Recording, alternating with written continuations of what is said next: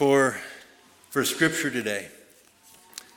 Um, I want to read from Isaiah forty, verses twenty-nine through thirty-one. This will be reading from the N I V. So Isaiah forty, twenty-nine through thirty-one. He gives strength to the weary and increases the power of the weak. Even youths grow tired and weary, and young men stumble and fall. But those who hope in the Lord will renew their strength. They will soar on wings like eagles. They will run and not grow weary. They will walk and not faint. So I noticed this morning, uh, as some of you came in, you looked at the bulletin and had great excitement at the fact that there was a bit of a change. I'm very thrilled to be able to invite Connor up. I want to just share with you just a word uh, Wes already said in his introduction, and it, it just couldn't be more true, that the fittingness of the Gospel Project lesson this morning is At the, in the heart of the meaning of the book of Revelation, which is a call to renewal. It's a call to the churches to, to awaken and to re, recommit themselves to the work of Christ. It's a call to make a clear choice between the evil one of this world and the Lamb of God, Jesus, our Messiah. And so we're delighted this morning. Connor has gone through a few, some experiences over the last number of months, and Um, just felt a real leading of the Spirit um, to be able to share the renewal in his life uh, with us this morning. And and we just uh, so thankful for the, the message that God has given Connor and will share with us today. Would you join with me in prayer? Gracious God, thank you so much for the work that you're doing in Connor's life. But even more, Lord, use that powerfully to, to minister the call and the leading of your Spirit to renewal in our lives as well. Bless him, speak through him, and, and give him the words to share with us that will inspire and call us to, to a new place in our spiritual walk. And we just thank you for what you're doing. In Jesus' name, amen. Bless you. So I've been meeting with Wes a lot, weekly basis, and when I came to him, hey, sermon, I want to do sermon. I got a lot to talk about. And he was like, all right, cool. Next week came, then he hands me the sheet outlining the sermons, and he said, August fifteenth, Jesus calls his people to recognize their sin, repent of it, and remember what he has in store for those who persevere unto the end. I'm like, boom, that's the day. Like, no other option. That just spoke to me. And it's just like, yeah, that's today. Oh, man. I'm not good at public speaking, so this is big for me. So I have a question. Raise your hand if you think you're a perfect Christian. Yeah, we got smart people today. Thank you. Here we go. Today I'm going to share with you my testimony and a little sermon that I have prepared that goes in line with the topic of the past few Sundays, so sin. I'm not one to speak comfortably in front of a bunch of people, much less on a Sunday morning from a pulpit. You may be wondering, why is the tall guy speaking today? Well, I feel called to do it. One of my biggest fears is public speaking, and in layman's terms, that would be glossophobia. Glossophobia affects four out of ten Americans, and I highly believe I'm one of those four. Only recently have I felt this call to share my testimony with you today. I feel as though God calls us to be uncomfortable in order to fulfill his calling for us. So there's this social media app called Instagram. I know a lot of you people do not have it. You're way too old. So you guys don't know what a reel is, but there was this one I saw, and it was Steve Harvey, and he said, if you stay in your comfort zone, you will fail. Success is not a comfortable procedure, so become comfortable being uncomfortable if you ever want to be successful. I love this because of the parallel I made to God's calling for me to speak about my past. I feel God is calling me to speak outwardly about my battle with sin for the past nine years, and God has called me to speak publicly, which I find extremely uncomfortable.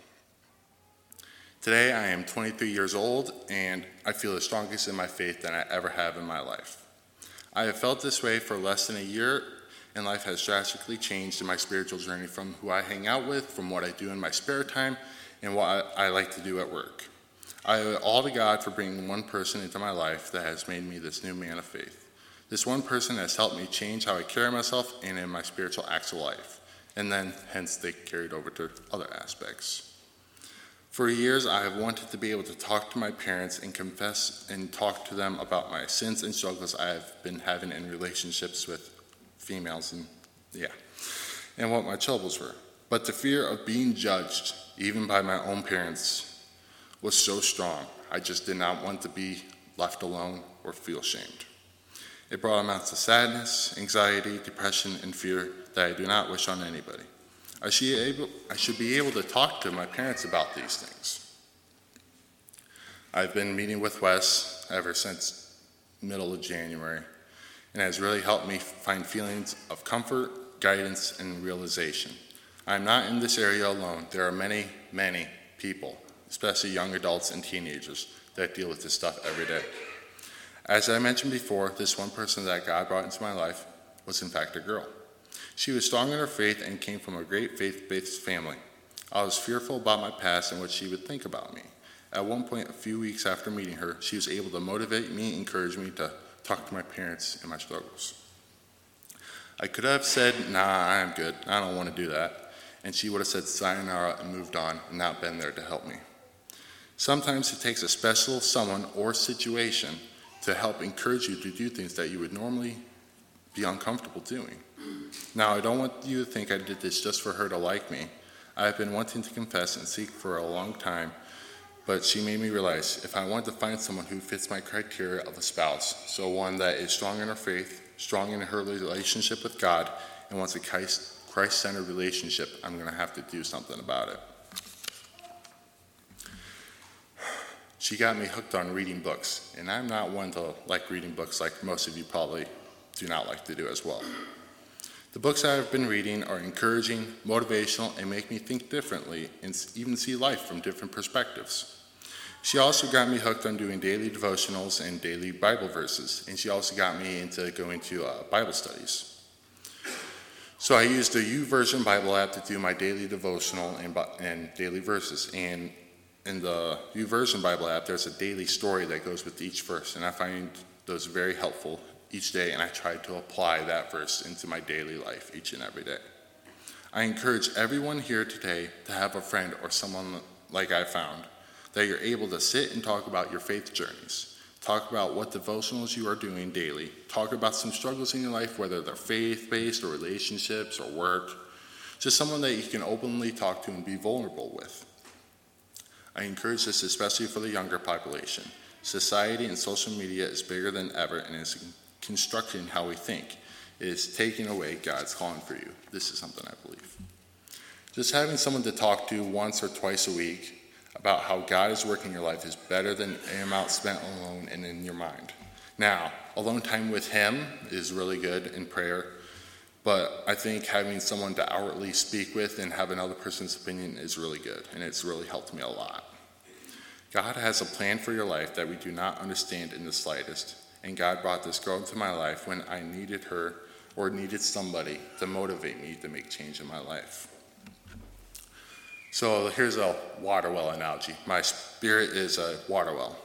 Person A and I'm empty. So person A comes to me with empty buckets asking for water. And I say, I don't have anything to give you. So they go away.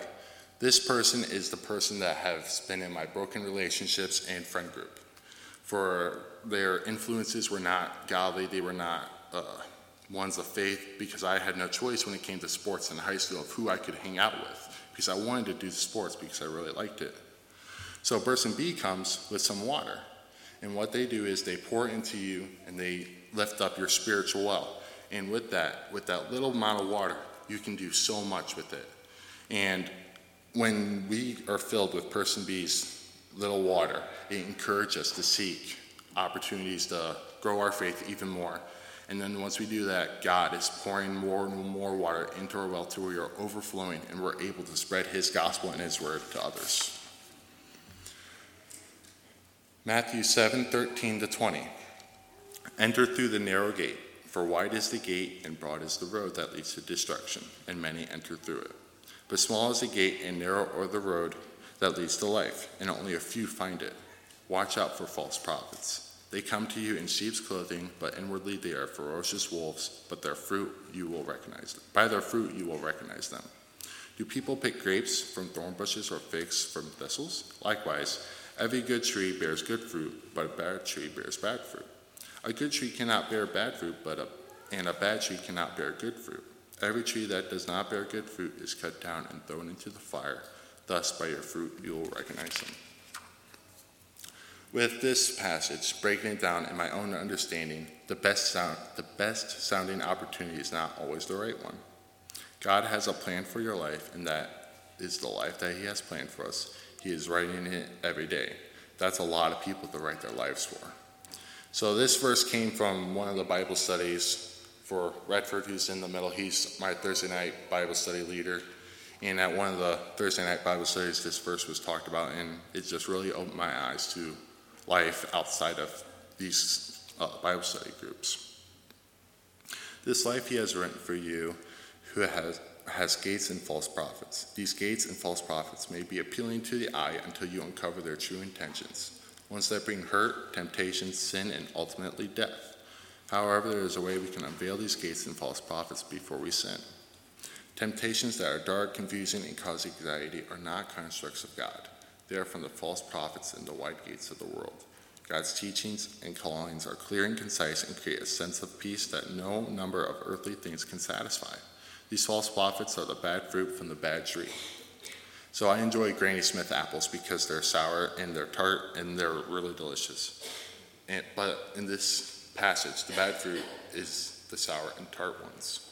Whereas something like strawberries, which I also like, are sweet and delicious, and those would be the good spirits. They might not look good. So there's good um, fruits that might not look good on the outside, but inside they're sweet and delicious. And likewise for the bad fruits, they could be really good on the outside, but on the inside is where they're bad.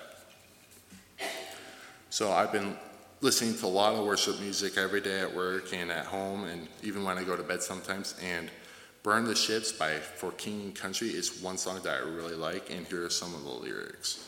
We got to burn the ships, cut the ties, send a flame into the night, say a prayer, turn the tide, dry your tears and wave goodbye. Step into a new day, we can rise up from the dust and walk away. We can dance upon our heartache. I love this song a lot, and I hope that you all have heard of it, or you'll write it down and listen to it later. The connection I make with this song is that people in our lives that do not fulfill our spiritual well are like the ships. You do not have to burn all the ships, though. God's calling could be for you to spread the gospel to other non-believers and other people that just need some faith help. We burn those ships and cut the ties with the ones that we do not feel like we need in our lives. And we say a prayer for them, if anything else. We ask God to help them and fill them with his grace and mercy, even if we do not think they deserve it. These ships do not have to be people. They can be sins that we need forgiveness for. We pray and ask God to cover up these sins, and we lay them down at the foot of the cross and ask for his mercy and forgiveness. He will give us that every time. He dries our tears and wait and with his mercy and forgiveness, and we wake up made new. We wake up reborn in his sins. Every day I thank God for being able to wake up to a new day. I ask God that speaks through me his word every day, and that I may use his words to spread his love and peace to people who need it most. John sixteen thirty-three is also a verse that has stuck with me a lot. I have told you these things so that in me you may have peace. In this world you will have trouble, but take heart, I have overcome the world. God expresses to us that he gave us this ultimate peace in life. The world may give us trouble, but we can overcome these troubles because we have peace when we accept God as our Savior. This peace and love has me dancing in the dragon's jaw. This, the world and its troubles are the dragon, and at any moment he can devour me and I am done. But until that day arrives, I am dancing and no one is going to take that away from me. I like this word picture from Bruce Coburn's album. Thank you to Wes for mentioning this in one of the meetings that I've had with him. Redford is one of the leaders, like I said, at the Bible study group I attend. And a little over a month ago, I was giving a little bit of about my testimony, and he asked me a question. Connor, do you feel free? Without missing a beat, I said, yes, I feel free. Do I still have battles every day? Yes, yes I do. I can win those battles though, because I know that I have God's for everlasting forgiveness and grace. Mistakes will happen. Some days will be better than others, but I know that with what I'm currently doing, I am moving in the right direction, and I'm on my path, and I'm on, I am on the path that so pe- few people will take, not knowing what's going to be on the other side. Now I'm going to give you my sermon, and what this sermon is constructed of is five points. These five points are from what I have been experiencing over the past eight to nine months, and I could talk a lot about each Uh, point, but that would take way too long, and I know you guys don't like going over in Bible study. Point number one, sin is attractive. It's seductive. It is common. It is appealing. It is a serotonin high feeling most of the time. It is the majority. It is the broad gate, like in Matthew seven. Sin is addicting. It is also evil. It is destructive. We were born to sin. There wasn't stopping it from happening ever since Adam and Eve first sinned. Sin wouldn't be so common if the wages of sin were ultimate, intimate, immediately bad, where we didn't have to wait for the uh, struggles of our sin. First John two, chapter two, verse sixteen states it states sin well. Sin doesn't come from God. It comes from earthly desires. Sin is an easy road to take because of how immediate dissatisfaction comes from it. In my case, sin caused a serotonin high that can't be reached again. The addiction is sinning again and again and again and again, trying hard to find that first high you ever experience. We cannot avoid sin altogether. That's impossible. It's not going to happen. Adam and Eve started sin, and for the rest of the time, sin will always be there. Don't let this discourage you. You can always practice noticing temptations, noticing triggers, see things that may bring on sin before it develops into a sin. I've learned to name it, call it out, and these are from the words of Wes. Noticing the temptation is better than waiting for it to become a sin, then you finally notice it. If you point it out and call it out, or as Wes would say, give it a name, then you're more able to know that. Maybe I should, shouldn't be doing this, or this situation may not be the best place for me to be in. And I'm not perfect at this, and you won't be either, but there's a beauty in all of this that will lead into another point about God's everlasting grace and forgiveness in a little bit. I will not, I will not and you will not always be able to see the different gates, because sometimes the broad gate and the narrow gate look the exact same. You can pray about it, talk to others about it, confide it, confide in an elder or person you trust to talk about your situation so that you're able to see the differences and the gates in your life. Paul does a very good job in Romans chapter six to express sin and righteousness. Verses one to fourteen are headlined as dead to sin, alive in Christ. And Romans chapter six, verse twelve and thirteen is, therefore, do not let sin reign in your mortal body so that you obey its evil desires. Do not offer any part of yourself to sin as an instrument of wickedness, but rather offer yourselves as God to, to yourselves to God as those who have been brought from death to life, and offer every part of yourself to Him as an instrument of righteousness. Sin is going to be present in your life, but you have to choose to let it rule over you, or give it. You have a choice to let it rule over you, or to give yourself over to the grace of God, so that you may live eternal life after death. Point number two will be righteousness is beautiful. And verses fifteen to twenty-three in Romans six are headlined as slaves to righteousness. For the wages of sin is death, but the gift of God is eternal life in, our, in Christ Jesus our Lord. That's verse twenty-three. When you offer yourselves to God, you will then you then become a slave to righteousness, which leads to eternal life. God's grace is awesome because not only could you be a slave to sin, but when you are a slave to sin, He still accepts you and wants you to become obedient to Christ, and He will still use you when you're a slave to sin. You can change your heart. You can change your desires of your heart. You can renew your mind and make all these things obedient to the one that died on that cross so that we may have the choice to choose right, sin or righteousness. Trust in the Lord and know that He has all the power in His hands. That He has a life set for you that is pleasing to you beyond all measures. There is no difference between I and you and who can receive this righteousness. God makes this righteousness available to anyone who asks for it and commits themselves to be slaves to Christ Jesus. For all have sinned and fall short of the glory of God. Romans chapter three, verse twenty-three. The righteousness of God is there for us. It is ready to be poured over us like fresh water, cleansing us from our sins. When it, we accept God as our Savior and we fully live our lives as slaves to Him, that does not keep us from sinning. Sin will happen and will always occur, but the beauty of it all is that we are forgiven. We are forgiven because we are slaves to Christ and are actively repenting and confessing our sins and mistakes and laying them down at the feet of Jesus, asking for Him to cover them up so that we may not be troubled by them any longer.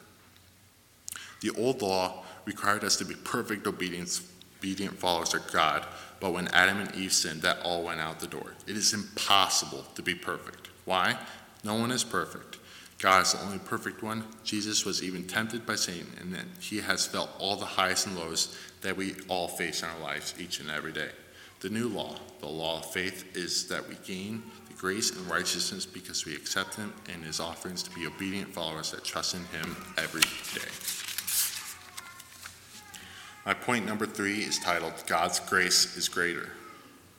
I said that sin is attractive. There are some things that are more attractive, though. God's salvation, God's forgiveness, God's love, God's mercy, and God's grace are all way more attractive than sin will ever be.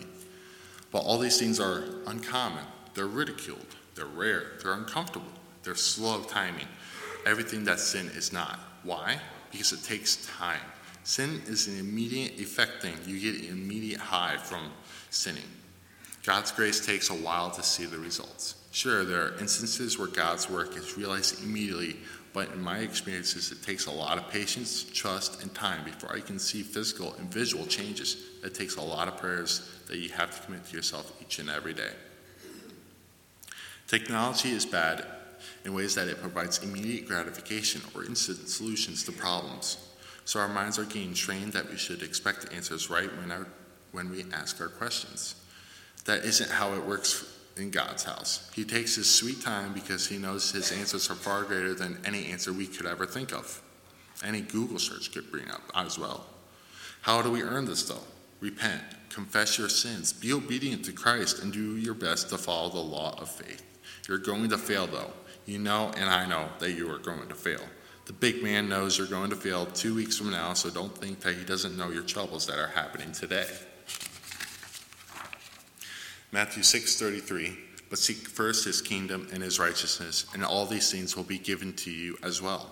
God's grace is greater than our sin. Where sin is strong, grace is stronger. Sin brings death, but grace through righteousness brings eternal life. God's grace is a lion chasing us down like a gazelle. It will not stop in chasing until it gets the gazelle. In the same way, God's grace is chasing us down through sin. When we are obedient to Christ by our in sin, God is chasing us down because He wants to give His grace and forgiveness to us because we deserve it and are obedient to Him. Romans chapter eight, verse twenty-eight, and we know that in all things God works for the good of those who love Him, who have been called according to His purpose.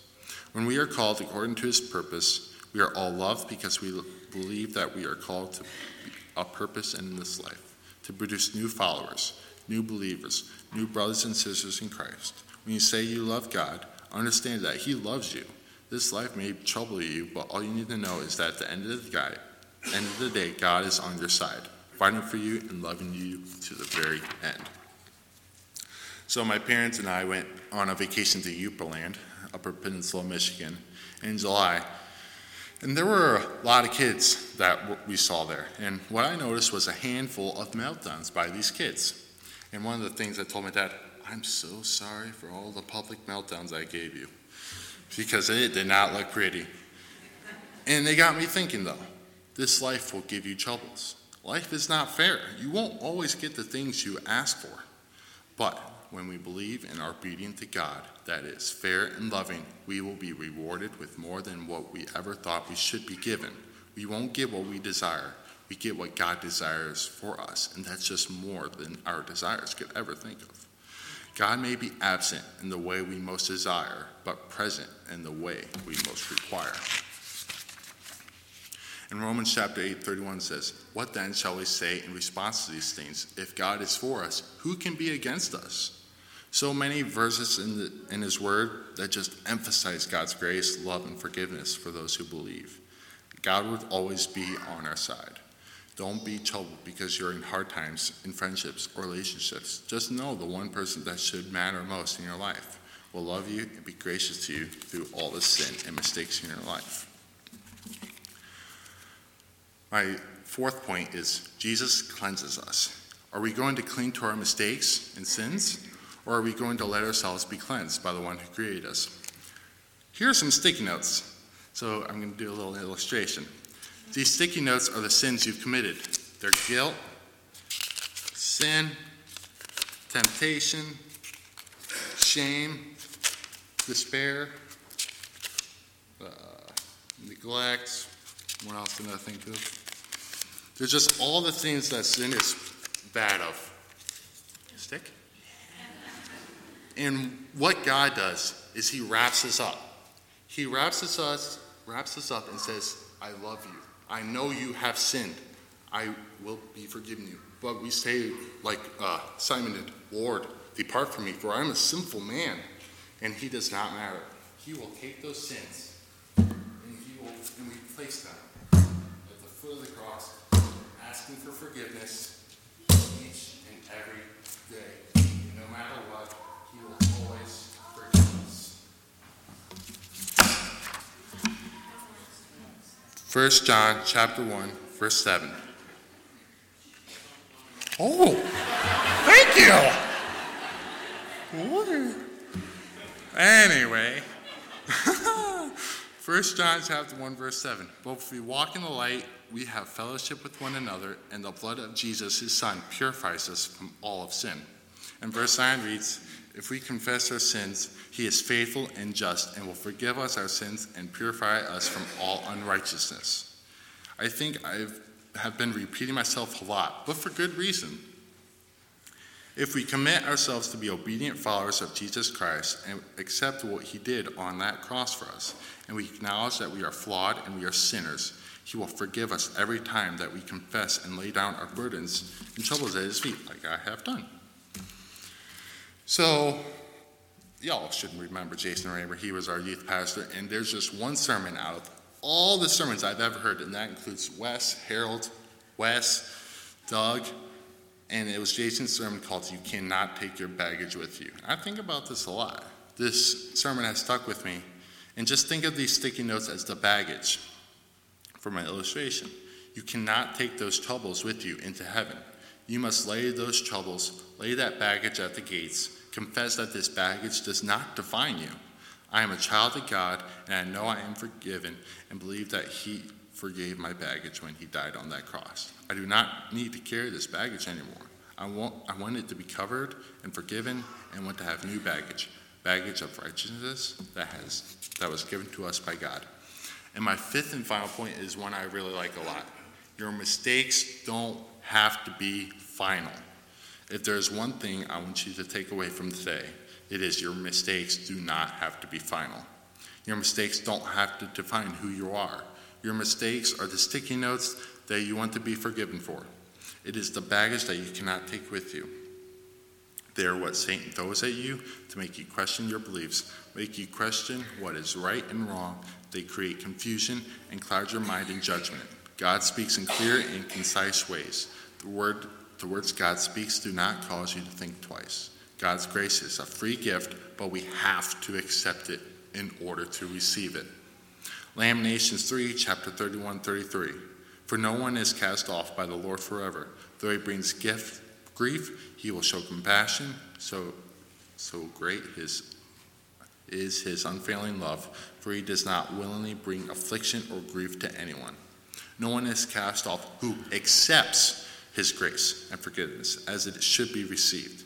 When we get baptized, we are confessing our faith and accepting God's grace. Now, that does not mean we get to do whatever we want, whenever we want. We still have to follow the law of faith. Whatever we do will always be forgiven if we ask for it.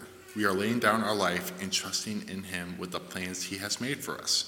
We could we become obedient followers of God's calling for our lives.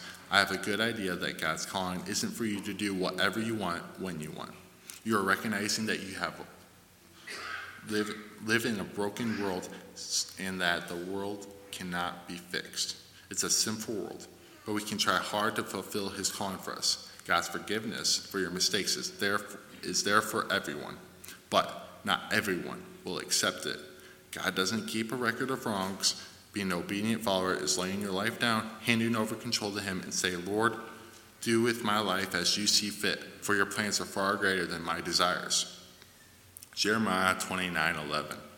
For I know the plans I have for you, declares the Lord. Plans to prosper you and not to harm you. Plans to give you hope and a future. Forget yesterday's mistakes because they had already forgotten about you. Do not worry about tomorrow, for tomorrow will worry about itself. Focus on today. Today is the only thing you have control of. You cannot change what happened in the past, and you cannot predict the future. Luke chapter five, verse eight. Simon Peter, go away from me, Lord, for I am a sinful man, is what he said. We are all Simon Peter, and we are all sinful children of God. But then, you, but then God used Peter to fish for the people. He used Peter and his sinfulness to work for others. What makes you think God won't use you because you're a sinner? Look at Paul. He per- persecuted Christians and then went on to write thirteen books of the Bible. So to wrap up, I chose Isaiah forty, twenty-nine to thirty-one because it's a verse that has stuck out to me. It stuck out to me. When my mom and dad had troubles with their firstborn, this is one verse that my mom immediately went to my Bible, wrote down the dates, wrote down Cody Douglas, and underlined. And I was, when I was thinking about a verse to do the scripture reading, that was the first one that popped into my mind. So he gives strength to the weary. Let's think I'm the weary one. He gives strength to me, knowing that I am able to overcome these sins, that I need, that I'm forgiven, and that he has a plan for my life that is far greater than any desires. And he increases the power of the weak. Again, when we sin, we feel weak, we feel ashamed, we feel like we're not worthy of his grace or forgiveness. Even youth grow tired and weary. So young people and old people, not just anyone in the middle, can grow tired and weary and feel this way. And young men who we think are strong and mighty and can overcome overcome any fear and problem that comes into life will fall and stumble. But those who hope in the Lord, so I hope all of you hope in the Lord, will renew their strength and be strong in the Lord.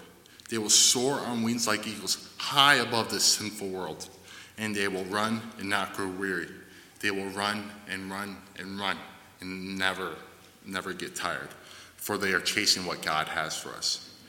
And they will walk and not be faint. Who thinks that God runs? I've been thinking he walks. He takes his time. That's why he never grows tired. He walks and doesn't use his energy to run. So sometimes in life, I think we all want to run. We want to get to the destination so fast and get to what God has for us.